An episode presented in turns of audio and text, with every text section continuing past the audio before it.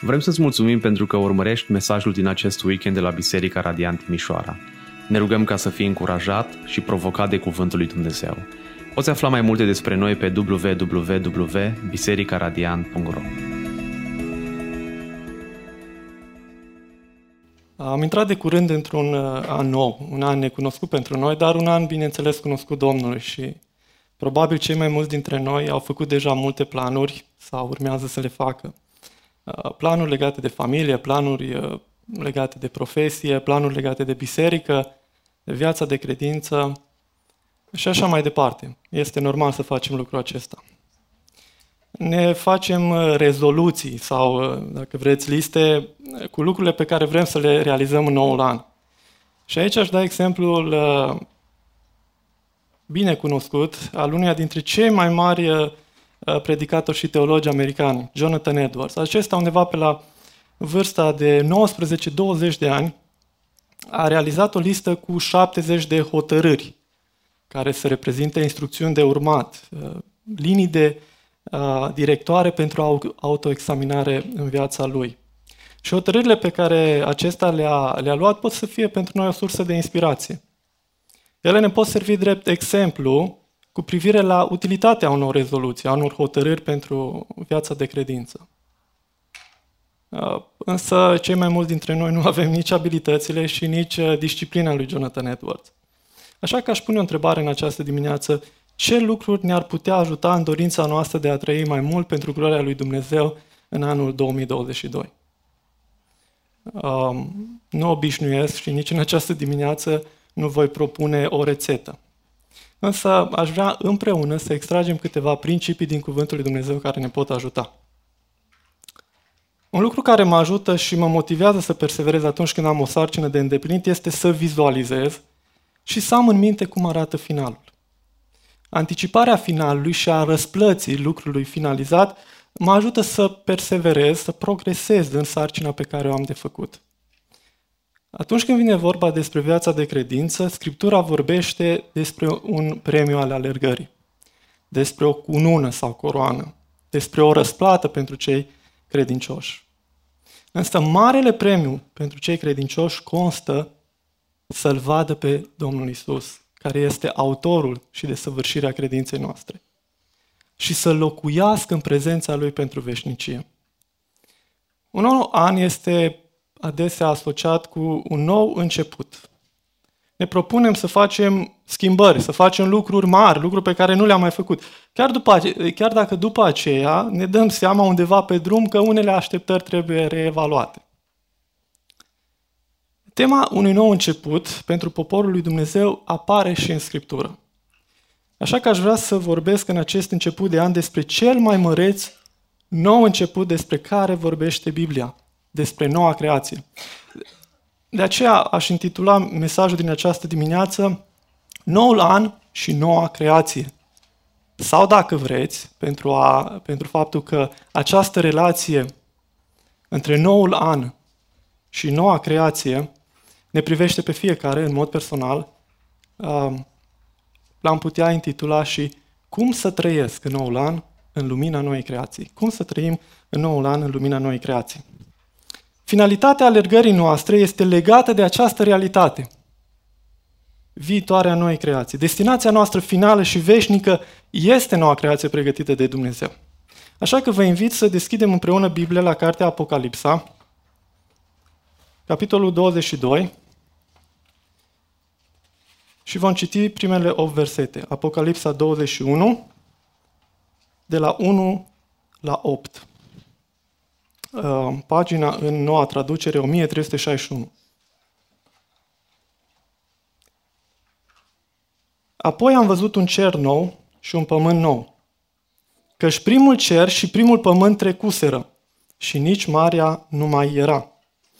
Și am văzut cetatea sfântă, nou Ierusalim, coborând din cer, de la Dumnezeu, pregătită ca o mireasă împodobită pentru soțul ei.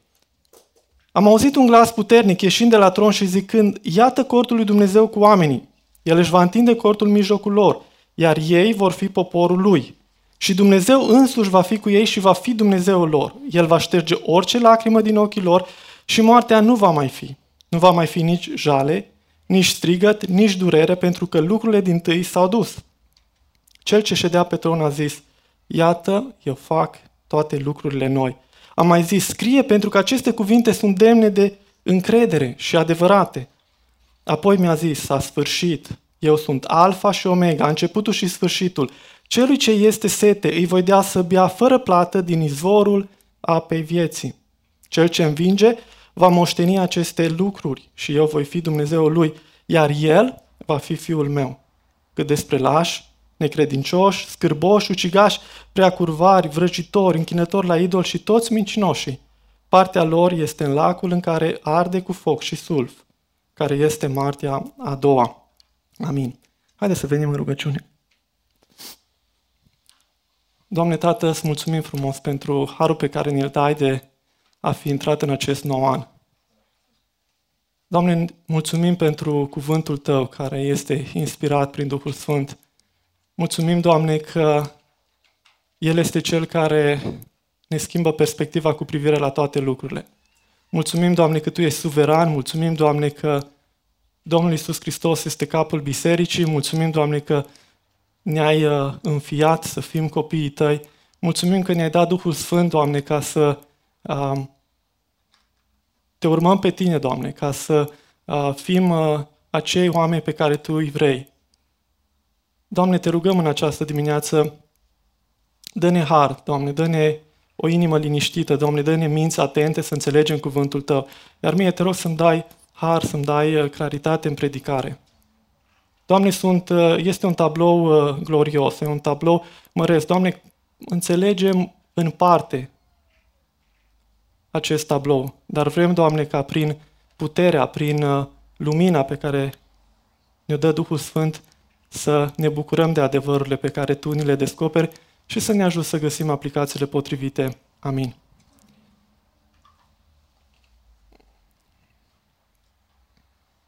Apostolul Ioan are o viziune cosmică. El ne prezintă aici un tablou cu elemente familiare pentru toți cei care studiază Scriptura. Trăim într-o eră digitală în care imaginea joacă un rol proeminent. Deosebi când participăm la un eveniment, ținem să imortalizăm momentele importante. În câteva secunde, minute, facem câteva zeci de poze. Apoi așteptăm cu nerăbdare, cu curiozitate să vedem în ce poze apărem și unde anume. Ioan zugrăvește aici un uh, tablou final. Poate te întreb dacă ești parte sau dacă vei fi parte din acest tablou.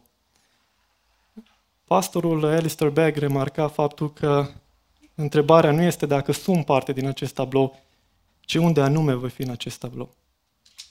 Unde voi fi în acest tablou? Haideți să ne uităm la acest tablou. Ioan spune, apoi am văzut un cer nou și un pământ nou, căci primul cer și primul pământ trecuseră și nici marea nu mai era. Imaginea unui cer nou și a unui pământ nou evocă imaginea începutului Universului. Și primul verset din Scriptură, Geneza 1 cu 1, spune La început Dumnezeu a făcut cerurile și pământul. Acum, la finalul ei, Scriptura vorbește despre un nou început care seamănă cu primul. Ioan vorbește despre o nouă realitate care o va înlocui pe prima. Vor fi un cer nou și un pământ nou, deoarece primul cer și primul pământ trecuseră sau pieriseră. În ce fel cerul din tâi și pământul din tâi vor trece și vor uh, fi transformate în ceva nou este subiect de discuție între comentatorii biblici.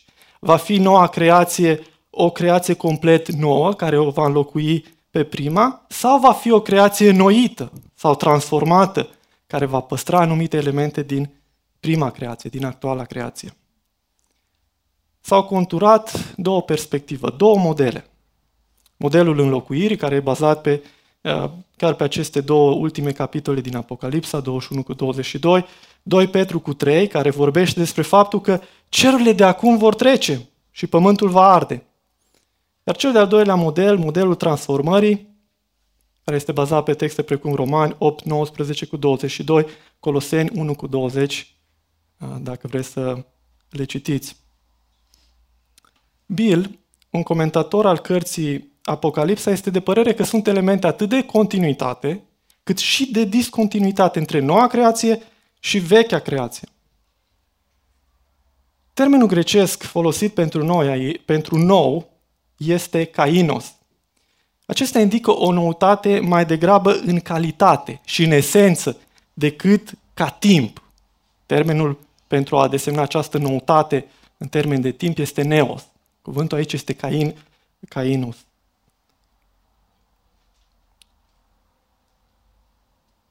Noua creație sau a doua creație va fi, fi diferită în termeni calitativ de prima creație. Dacă prima creație a fost nepermanentă, a fost temporară pentru o perioadă de timp, a doua creație va dăinui veșnic. Și Isaia a profețit acest aspect al permanenței noii creații și a poporului Dumnezeu, spunând căci după cum cerurile și pământul, căci după cum cerurile cele noi și pământul cel nou pe care le voi face vor dăinui înaintea mea, zice Domnul, așa vor dăinui și sămânța voastră și numele vostru. Isaia 20, 66 cu 27. De asemenea, noua creație, spre deosebire de prima creație, nu va mai fi noapte. Astfel că această alternanță a zilei și a nopții nu va mai fi caracteristică noii creații. În schimb, noul cosmos va fi echivalent al vechiului cosmos și, într-un fel, o onoire a lui, la fel cum trupurile vor fi înviate fără să-și piardă identitatea veche. Ioan folosește limbajul profeției lui Isaia și indică prin aceasta că această profeție se va împlini odată cu instaurarea noii creații. Isaia 65 cu 17 spune că iată eu fac ceruri noi și un pământ nou. Așa că nimeni nu-și va mai aduce aminte de lucrurile trecute și nimănui nu-i vor mai veni în minte. Isaia profețește o restaurare a lui Israel într-un cer nou și un pământ nou. Și profețiile lui Isaia pot fi cel mai bine înțelese în termenii unei transformări a vechii creații decât o creație, o nouă creație ex nihilo, adică din nimic, cum e cazul primei creații. Cu toate acestea, o înnoire a creației nu exclude o distrugere a cosmosului actual. La fel cum înnoirea trupurilor înviate nu exclude, într-un fel, o distrugere a trupurilor fizice în cosmosul actual. Ceea ce este destul de clar în lumina Scripturii este faptul că noua creație urmează tiparul învierii lui Hristos. Domnul Iisus Hristos a înviat într-un trup fizic, într-un trup glorificat.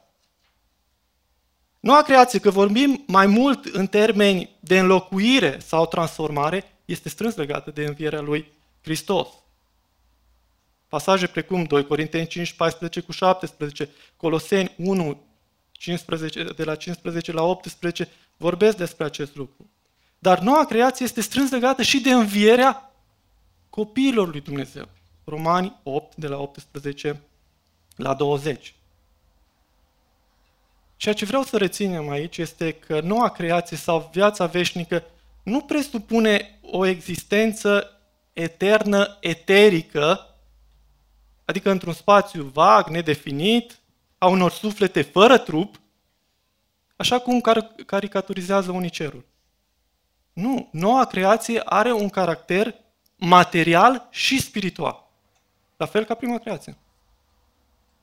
Credincioșii își vor petrece eternitatea nu doar undeva în cer, ci așa cum spune cuvântul, într-un cer nou și un pământ nou. Și o vor face în trupuri glorificate. Așteptarea unei creații noi străbate Scriptura după căderea omului în păcat. Teologul Goldsworthy spune că rebeliunea omului în Eden a făcut ca toate relațiile din împărăția lui Dumnezeu să fie dislocate, să fie într-un fel pervertite de la scopul inițial. Astfel că Dumnezeu, omul și restul creației nu mai au relația perfectă pe care Dumnezeu a intenționat-o. Și numai prin mântuirea pe care o va aduce Dumnezeu va fi restaurată împărăția lui Dumnezeu. Și aici îmi permit să fac o paranteză dând o definiție care cred că ne ajută cu privire la împărăția lui Dumnezeu. Împărăția lui Dumnezeu implică restaurarea poporului lui Dumnezeu în spațiul sau locul desemnat de Dumnezeu sub domnia lui Dumnezeu. Începând din Geneza 4, Scriptura prezintă istoria prin care Dumnezeu își aduce la îndeplinire planul de restaurare a împărăției sale. Și evenimente majore din istoria biblică, istoria mântuirii, precum potopul și mandatul dat lui Noe, exodul și mandatul dat lui Israel de a fi o lumină pentru neamuri și între neamuri. Exodul final și împlinirea mandatului lui Isus, care este adevăratul Israel, care este reprezentantul lui Israel în viața, în moartea și în învierea sa. Toate acestea sunt într-un fel momente de recreație, care anticipează noua creație care va veni. Ioan folosește apoi o imagine complementară care descrie aceeași realitate a noii creații. El spune, și am văzut cetatea cea sfântă, noul Ierusalim. Cetatea cea sfântă, sau orașul sfânt. Ioan folosește o imagine tot din Isaia. Isaia 52 cu 1. Ierusalim e cetate sfântă pentru a descrie ceea ce vede. Potrivit lui Isaia, restaurarea cetății uh, restaurarea cetății sfinte va fi prin venirea celui ce aduce vești bune. Isaia 52 cu 7. Vești bune cu privire la mântuirea din captivitate sau din exilul, din exil a poporului și restaurarea lui în prezența lui Dumnezeu. Cetatea este înfățișată de Ioan prin întrebuințarea unei imagini care este des întâlnită în Scriptură. Cetatea Sfântă, spune Ioan aici, este pregătită ca o mireasă împodobită pentru soțul ei. Pregătită, gătită în versiunea Cornilescu. În Vechiul Testament, relația dintre Dumnezeu și Israel este zugrăvită ca cea dintre un mire și o mireasă, dintre un soț și o soție. Imaginea căsătoriei este utilizată pentru a descrie legământul pe care Dumnezeu l-a stabilit cu Israel. Vedem texte pe cum Ezechiel 16 uh, sau primele trei capitole din Osea. Această metaforă este preluată și în Noul Testament. Pentru Pavel, relația lui Hristos cu biserica este ilustrată prin relația de căsătorie dintre soț și soție. Sau, uh, altfel spus, căsătoria umană indică spre relația dintre Hristos și biserică. Își primește semnificația din această relație, Efeseni 5. Dar în ce fel ar trebui să mă ajute acest tablou în viața de zi cu zi? Am putea spune că acest, acest text nu este foarte util în prezent, pentru că el are de-a face cu o perioadă de timp viitoare, foarte departe de timpul prezent. Pentru a găsi câteva aplicații pentru noi, permiteți-mi să ridic câteva întrebări la care să răspundem fiecare în drept personal. Cât de mult este perspectiva mea cu privire la finalul și scopul vieții înnoite de Cuvântul lui Dumnezeu? Îmi afectează înțelegerea finalului alergării, trăirea vieții de zi cu zi? Caut să înțeleg mai bine planul lui Dumnezeu? Nu doar cu privire la viața mea, ci cu privire la poporul său. Și să lucrez conform chemării pe care Dumnezeu mi-a făcut-o. Richard Baxter a fost un pastor puritan uh, foarte cunoscut care a trăit în secolul al XVII-lea în Anglia. El s-a confruntat cu foarte multe probleme de sănătate. Uh, povestește că a fost chiar vindecat în unele instanțe, dar suferința fizică l-a urmărit până la finalul vieții, astfel încât acesta spunea că rare ori am avut parte de o oră fără durere. Și probabil această stare precară de sănătate a fost mijlocul prin care Dumnezeu l-a apropiat pe acesta mai mult de, de el prin care omul acesta și-a găsit odihna în Hristos. Una dintre îndeletnicirile sale a fost aceea de a medita la binecuvântările cerești și la odihna finală a Sfinților. Să nu vă închipuiți că Baxter a fost uh, doar un scriitor idealist. El a fost un pastor foarte sârguincios, care și-a păstorit cu grijă, cu multă implicare oamenii din congregația sa.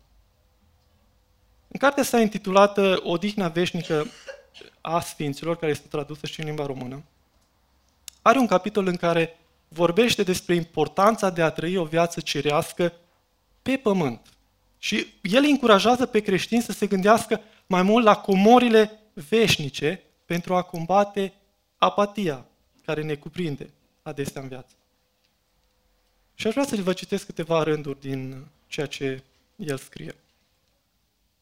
Dacă vrei să ai parte de lumina și de căldură, de ce nu stai mai mult la soare? Dacă vrei să ai mai mult din acel har care curge din Hristos, de ce nu stai mai mult cu Hristos ca să-L obții?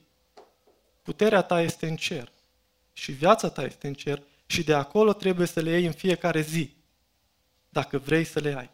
Din cauza acestui recurs la cer, sufletul tău este ca o candelă care nu e aprinsă și îndeletnicirile tale sunt ca o jerfă care nu a fost aprinsă. Ia în fiecare zi un cărbune aprins de pe altarul ceresc și vei vedea dacă nu va arde ofranda ta. Aprinde scandela la flacăra cerului, hrănește-o zilnic cu uleiul de sus și vei vedea dacă nu va străluci slăvit. Ține-te aproape de focul acesta dătător de viață și vei vedea dacă nu ți se vor încălzi emoțiile. Cum vi se par aceste îndemnuri, aceste sfaturi? Poate ni se par chiar învechite pentru secolul atât de agitat în care trăim. Ne putem gândi că o astfel de contemplare la binecuvântările cerești nu ne este de prea mare folos în viața de zi cu zi, în activitățile zilnice. Dar scopul meditării și a odihnei în lucrarea lui Hristos nu este de a ne face inactivi, pasivi. Scopul este tocmai pentru a primi putere, direcție în viață. Chemarea Scripturii este să ne odihnim în lucrarea finalizată a lui Hristos. Să așteptăm revenirea Domnului Isus Hristos, dar și să lucrăm, să muncim pentru lărgirea împărăției Lui. Promisiunea lui Dumnezeu cu privire la noua creație este sigură și ea se va împlini la timpul hotărât. Până atunci, noi însă suntem într-o perioadă de așteptare și de lucrare activă. Noi muncim în adevăr, ne luptăm pentru că ne-am pus nădejdea în Dumnezeu cel viu, îi spune Pavel lui Timotei. În această perioadă, noi suntem deopotrivă cetățenii ai actualei creații, cât și ai noi creații. Cetățenia noastră este în ceruri, de unde așa așteptăm ca mântuitor pe Domnul Isus Hristos. Filipeni 3 cu 20. Da, cetățenia noastră este deja noua creație și de aceea noi ar trebui să ne aranjăm prioritățile în funcție de cetățenia noastră eternă. În același timp, noi suntem și cetățeni ai viacului acesta și avem responsabilități în familii și în societate. Prin munca noastră, mai bine spus prin vocațiile noastre, noi îl slujim pe Dumnezeu și pe oameni, aducându-i astfel gloria lui Dumnezeu. Lucrarea pe care Dumnezeu ne-a chemat să o facem în lume trebuie făcută cu înțelepciune. Ea este o cursă de anduranță pe termen lung, pentru că Biserica Radiant este o biserică foarte tânără, a început de drum. Sfatul lui Pavel către Tit cred că este cât se poate de relevant și avem nevoie să ne-l reamintim cât mai des. Spune, îi spune Pavel lui Timotei, sfătuiește de asemenea pe tineri să fie cumpătați. Cumpătarea, moderația sau exercitarea autocontrolului nu sunt calități sau roade care vin neapărat automat. Da, ele sunt roade ale Duhului Sfânt, dar tot cu ajutorul Duhului Sfânt, ele trebuie practicate, cultivate în comunitatea credincioșilor, iar noi suntem chemați la o astfel de disciplină. Ioan întregește tabloul noi creații arătând că esența acesteia este faptul că Dumnezeu va locui cu poporul său pentru veșnicie. Dumnezeu va locui cu poporul său pentru veșnicie. Versetul 3 spune,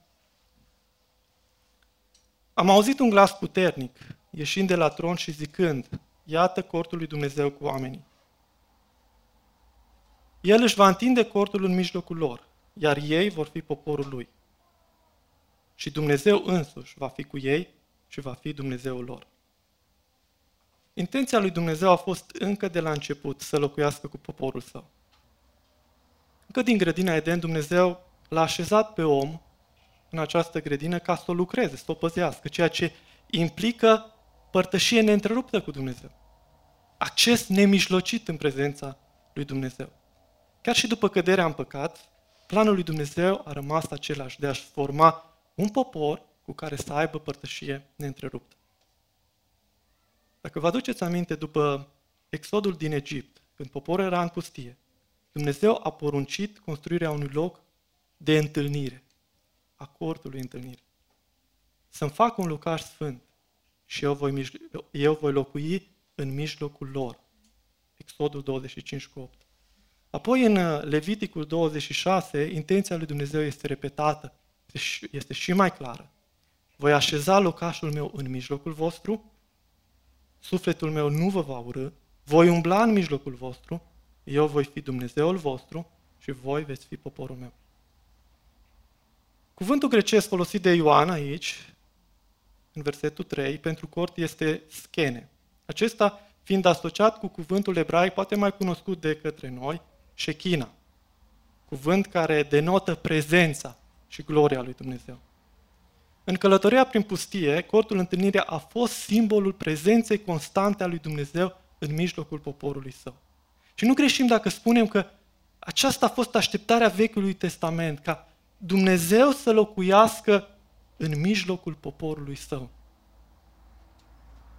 Prezența lui Dumnezeu, asociată cu cortul întâlnirea, apoi a ajuns apoi să fie asociată cu templul de la Ierusalim. Mai apoi, profeții au anunțat inaugurarea noului legământ folosind tot această imagine a prezenței, a locuirii lui Dumnezeu. Ezechiel 30, în 37, 26 cu 28 spune cuvântul voi încheia cu ei, cu poporul, un legământ de pace, care va fi un legământ veșnic cu ei. Voi pune locașul meu cel sfânt în mijlocul lor, pentru totdeauna. Locuința mea va fi între ei, eu voi fi Dumnezeul lor și ei vor fi poporul meu. Vedeți? Același limbaj. De ce? Pentru că neamurile vor ști că eu sunt Domnul care sfințește pe Israel. Când locașul meu cel sfânt va fi pentru totdeauna în mijlocul lor. Ezechiel 36, 27 la 28, voi pune Duhul meu în voi, vă voi face să urmați poruncile mele, să păziți și să împliniți legile mele. Veți locui în țara pe care am dat-o părinților voștri, voi veți fi poporul meu și eu voi fi Dumnezeul vostru. Iar Ieremia spune că, în Ieremia cuvântul spune, voi pune legea mea înăuntru lor, o voi scrie în inima lor. Eu voi fi Dumnezeul lor, iar ei vor fi poporul meu. Profeții nu doar că au anunțat că Dumnezeu nou legământ va, va locui în mijlocul poporului său, va fi în mijlocul poporului său, ci Dumnezeu însuși îi va locui pe credincioși prin Duhul Sfânt. Voi pune Duhul meu în voi. Apostolul Ioan în prologul Evangheliei sale, anunță că profețiile se împlinesc prin întruparea Fiului lui Dumnezeu. Ioan 1 cu 14, cuvântul s-a făcut trup și a locuit printre noi plin de har și adevăr.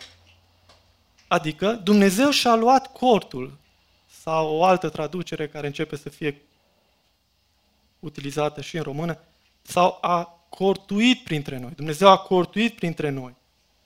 Și noi am văzut gloria Lui. Cortul întâlnirii și templul au indicat spre Domnul Isus. Prin întruparea lui Isus, Dumnezeu a început să locuiască cu oamenii ca niciodată după căderea în păcat, anunțând ceea ce se va întâmpla în noua creație. În noua creație, cortul lui Dumnezeu va fi cu oamenii, adică Dumnezeu în prezența lui glorioasă va locui cu poporul său și această prezență nu va mai fi temporară. Dumnezeu va rămâne cu poporul său pentru veșnicie. Noi ca și biserică suntem încă în așteptarea acestui eveniment glorios, însă beneficiem de darul escatologic, darul sfârșiturilor vremurilor, da? acele vremuri inaugurate de venirea Domnului Isus Hristos, de lucrarea Domnului Isus Hristos, beneficiem de Duhul Sfânt, de darul Duhului Sfânt care ne locuiește. Credincioșii sunt temple ale Duhului Sfânt. Astfel că Pavel întreabă cumva retoric pe Corinte, nu știți că voi sunteți templul lui Dumnezeu și că Duhul Sfânt îi locuiește și că Duhul lui Dumnezeu locuiește în voi? 1 Corinteni 3 cu 16? În 2 Corinteni 6 cu 16, tot Pavel spune căci noi suntem templul Dumnezeului celui viu. Cum a zis Dumnezeu, eu voi locui și voi umbla în mijlocul lor. Eu voi fi Dumnezeul lor și vor fi poporul meu. Vedeți? Pavel vede aici împlinirea acestor profeții vechi testamentare, că Dumnezeu va locui cu poporul său, în faptul că Duhul Sfânt îi locuiește pe credincioși. Biserica, adică comunitatea celor credincioși, este de asemenea templul lui Dumnezeu, întrucât Dumnezeu este Cel care o zidește. Efeseni 6, 21 cu 22. În El, adică în Isus, toată clădirea bine închegată crește ca să fie un templu sfânt în Domnul. Și prin el și voi sunteți zidiți împreună ca să fiți un locaș al lui Dumnezeu prin Duhul. Prezența Duhului Sfânt în noi este o garanție a faptului că trupurile noastre vor fi răscumpărate, că noi vom avea parte de prezența lui Dumnezeu pentru veșnicie. Apostolul Ioan înfățișează această stare viitoare folosind aceeași expresie ca în prologul Evangheliei sale. Dumnezeu își va întinde cortul în mijlocul lor, în mijlocul poporului său. Iar oamenii credincioși din popor, oamenii aceștia vor fi poporul său. Perspectiva aceasta finală ne arată privilegiul, dar și responsabilitatea pe care le avem ca popor al lui Dumnezeu. Chemarea noastră este, este să trăim o viață evlavioasă, conștienți fiind că suntem poporul lui Dumnezeu. Trăim în prezența lui Dumnezeu, înainte să trăim în prezența oamenilor, în prezența lumii. Ba mai mult, Dumnezeu locuiește în noi prin Duhul Său. Chemarea la Evlavie nu este o chemare la legalism, ci este o chemare la a trăi potrivit cu noua identitate, cu nou statut de copii al lui Dumnezeu pe care îl avem în Hristos. Disciplinează-te în ce privește Evlavia, căci disciplinarea tuprească este pentru puțin timp, dar Evlavia este de folos în toate, fiindcă ea are promisiunea vieții de acum și a celei care urmează să vină. Fă o prioritate din disciplina de a practica Evlavia, îi spune Pavel lui Timotei. Este greu să găsim un sinonim pentru acest, uh, potrivit pentru acest cuvânt în limba română, pentru Evlavia. Dar înțelegem că Evlavia implică trăirea acestor, acelor discipline spirituale care sunt necesare vieții de credință. Această lucrare este un proces care va dura toată viața, până când vom ajunge în glorie. Dar anul acesta noi avem oportunitatea, noi avem harul de a mai clădi o cărămidă la acest edificiu. Ioan ne ajută apoi să înțelegem ce presupune locuirea în prezența nemijlocită a lui Dumnezeu. În acest pasaj, el continuă cumva logica capitolului precedent și vorbește în termenii absenței. Versetul 4 spune, El va șterge orice lacrimă. Din ochii lor și moartea nu va mai fi, nu va mai fi nici jale, nici strigăt, nici durere, pentru că lucrurile din tâi s-au dus. Lucrurile din tâi au trecut. Actuala creație este o creație căzută. Este contaminată și dominată de păcat. Oricât de frumoasă este, ea încă păstrează chipul lui Dumnezeu. Ea încă reflectă uh, gloria lui Dumnezeu și, sigur, oamenii uh, păstrează încă chipul lui Dumnezeu.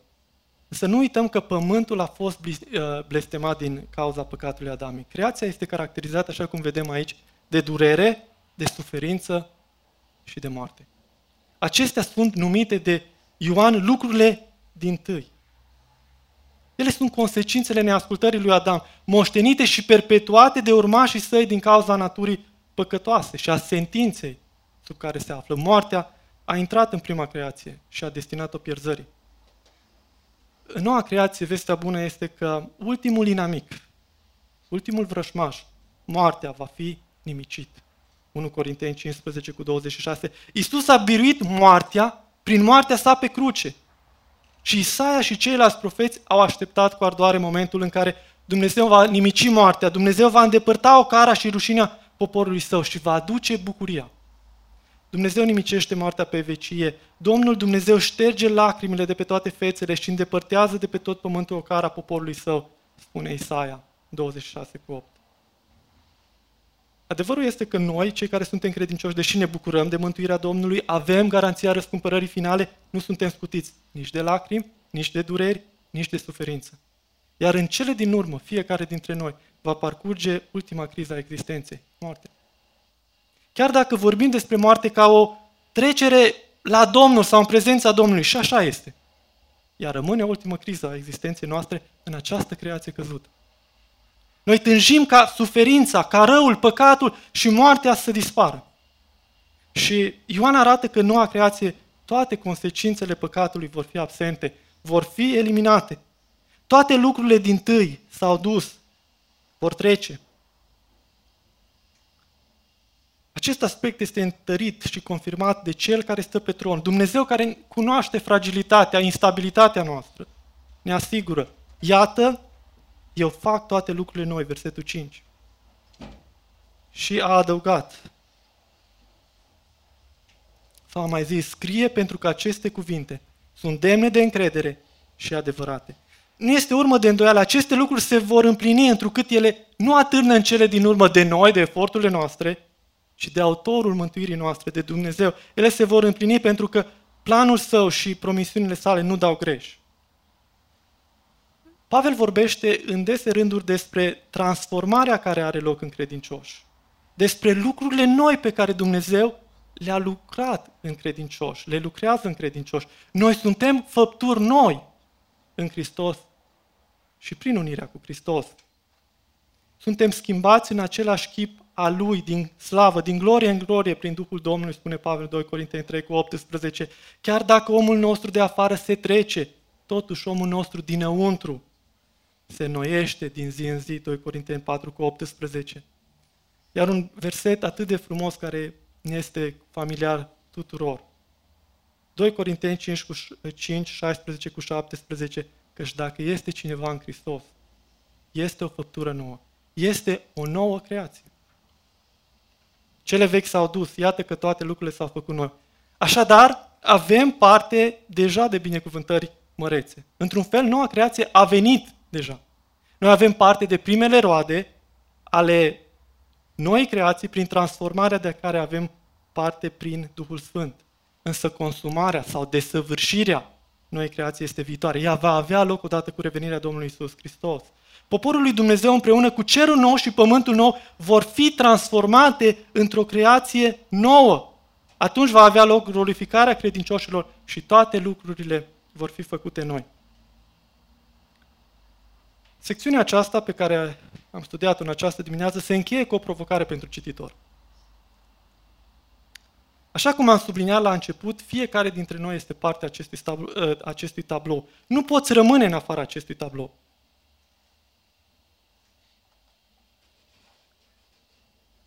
Începând de la versetul 6, cuvântul zice, apoi mi-a zis, s-a sfârșit. Vorbitorul divin anunță că s-a isprăvit, s-a sfârșit. După ce în Apocalipsa 16 cu 17, această, aceeași expresie este folosită pentru a anunța împlinirea promisiunii lui Dumnezeu de a-i judeca pe cei necredincioși, acum aceasta anunță că are loc desăvârșirea, glorificarea noii creații. Dumnezeu se identifică apoi prin titlurile Alfa și Omega, începutul și sfârșitul. Aceste titluri apar și în, la începutul cărții, în Apocalipsa 1 cu 8. Dumnezeu declară prin aceste titluri că El are controlul pe, peste istorie. El, a, El o va conduce spre scopul final și o va face prin mântuire, dar și prin judecată. Faptul că aceste titluri apar la începutul și la sfârșitul cărții arată că toate evenimentele relatate între cele două momente sunt sub suveranitatea lui Dumnezeu. Că de altfel toată istoria lumii este sub suveranitatea absolută lui Dumnezeu. Aceasta garantează că Dumnezeu va fi cel care va înfăptui și noua creație. Suveranitatea lui Dumnezeu asupra tuturor evenimentelor ne conferă siguranță. Siguranță că El își va binecuvânta poporul din plin.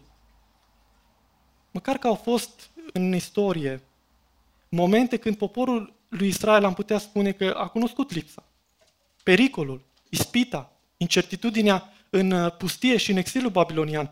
Dumnezeu totuși nu și-a abandonat niciodată poporul. I-a purtat de grijă, i-a dat direcție. Nu le va fi foame, nu le va fi nici sete, nu-i va abate arșița, nici soarele, căci cel ce are milă de ei îi va călăuzi și îi va duce la izvoare de apă. În noua creație, această promisiune făcută prin profetul Isaia se, se împlinește complet. Toți cei care sunt însetați vor primi să bea apă fără plată din izvorul vieții. Această apă a vieții și are originea în Dumnezeu, în Hristos. Aceasta este viața părtășiei eterne cu Dumnezeu și Hristos. Ea este rezervată pentru cei care perseverează în credința în moartea ispășitoare a mielului, pentru cei care păstrează mărturia lucrării sale răscumpărătoare până la capăt. Ioan îi descrie pe recipienți, pe moștenitorii noi creații ca fiind biruitori, ca fiind învingători. Cel ce învinge va moșteni aceste lucruri. Versetul 7. Aceasta, bineînțeles, nu implică, nu sugerează o mântuire prin fapte. Scopul este să încurajeze pe credincioși să persevereze în mijlocul dificultăților pentru a moșteni binecuvântările lui Dumnezeu. Cei care sunt cu adevărat credincioși vor refuza să-și compromită credința, nu vor ceda presiune conformării cu lumea, chiar dacă lucrul acesta s-ar putea să-i coste și pe unii îi va costa viața. Biruința credincioșilor este garantată de faptul că ei sunt în Hristos. El este reprezentantul, este garantul perseverinței lor. Partea finală a versetului 7, eu voi fi Dumnezeul lui, iar el va fi fiul meu, este o promisiune făcută de Dumnezeul lui David pentru cel care va sta pe tronul său, în 2, în 2 Samuel 7. Ea este împlinită în Hristos. Ea se aplică celor care sunt în Hristos, întrucât toți cei care sunt în Hristos vor moșteni pe deplin ceea ce Hristos moștenește. Acest tablou se încheie însă cu un avertisment real. Pentru toți cei care își trădează mărturisirea de credință prin viața, prin mărturia vieților. Pentru toți cei care nu vor fi găsiți în Hristos. Dar cât despre lași, necredincioși, scârboși, ucigași, prea curvari, vrăjitori, închinători la idol și toți mincinoși și partea lor este în lacul care arde cu foc și sulf, care este moartea a doua. Avem aici opt clase sau opt categorii de oameni a căror viață poate fi caracterizată de păcate. Păcate care nu sunt compatibile cu noua identitate a creștinilor. E posibil ca acest verset să aibă în vedere pe oameni din comunitatea legământului, a bisericii, care au mărturisit credința, dar care sub presiunea persecuției sau altor circumstanțe au apostaziat. Și n-aș vrea acum să vorbesc despre, uh, nu avem timp și loc pentru o discuție despre apostazie, dar avertismentul în Scriptură împotriva acestui pericol este cât se poate de serios. Biblia vorbește despre, atât despre necreștini, cei din afara comunității legământului, care nu mărturisesc credința, dar și de pseudo-creștini, adică falși creștini, oameni din interiorul comunității legământului care mărturisesc sau au mărturisit credința pentru o vreme, dar care apoi renunță la mărturisirea de credință și părăsesc comunitatea legământului. Observați, nu am spus că oamenii aceștia au avut o credință mântuitoare, dar au mărturisit o credință. Primele două categorii evidențiate, lași și necredincioși, cel mai probabil iau în vedere pe cei care au dat înapoi, au apostaziat, întrucât termenii folosiți indică că credința acestora a fost goală, a fost superficială. Ceea ce urmează apoi cu categoria a treia, începând cu categoria a treia, îi poate desemna și pe cei necredincioși, adică cei considerați din lumea prăgână. Ioan este cât se poate declar că toți cei care au naufragiat de la credința sănătoasă și care au un stil de viață păcătos, specific lumii păgâne, dovedesc prin aceasta că nu sunt ale Hristos și ei vor moșteni moartea. Observați, aceștia moștenesc moartea, pe când cei care sunt în Hristos moștenesc viața. Moartea este văzută nu doar ca o separare de Dumnezeu și de binecuvântările sale. Moartea a doua implică și o pedeapsă eternă și justă a celor necredincioși. Locul acesteia va fi însă în afara spațiului sau perimetrului noi creații. De ce? Pentru că în universul nou creații nu va mai fi moarte, nu va mai fi suferință, nu va mai fi păcat. Dar Ioan atenționează că acest loc numit lacul care arde cu foc și sulfur este real. Oricât de metaforic sau de figurativ am considerat acest limbaj, este o mare despărțire, este o mare separare între cei care sunt al lui Hristos și cei răi, cei necredincioși. În tabloul zugrăvit de Ioan nu există un loc neutru, de trecere, o cale de mijloc sau orice de felul acesta.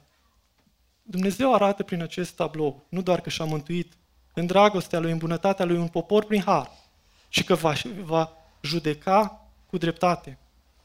Noua creație va fi caracterizată de sfințenie, de dreptate, de dragoste, pace și bucurie, reflectând gloria lui Dumnezeu. Și aș vrea să închei acest mesaj uh, cu invitația de a ne cerceta. Suntem destul de familiari cu acest tablou, da? Dar el pare destul de distant pentru a avea impactul necesar dorit în viețile noastre.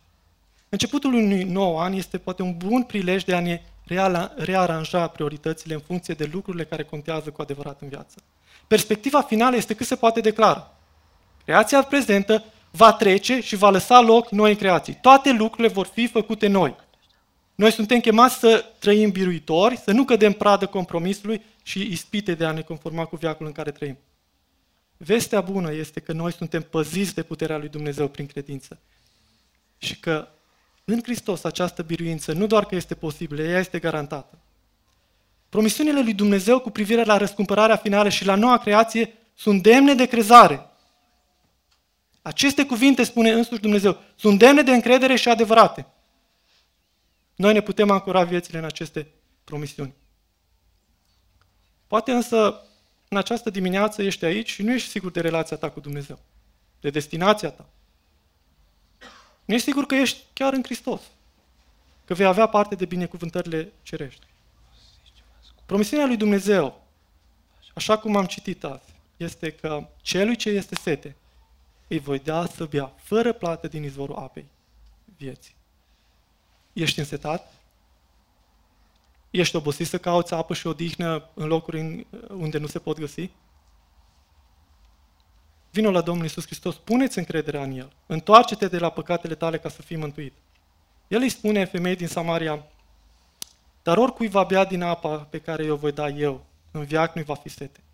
Ba încă apa pe care eu voi da eu se va preface în el într-un izvor de apă care va țâșni în viața veșnică. Ioan 4 cu 14. Poate că sunt alții care sunt confuzi cu privire la direcția vieților și perspectiva noi creații nu, este, nu pare deloc atrăgătoare. Poate este un moment în care trebuie să ne oprim, să ne recalibrăm viețile de credință în funcție de adevărurile Scripturii. Să lăsăm ca aceste adevăruri să ne prătrundă, să ne redea din nou vitalitate în viața de credință. Amin.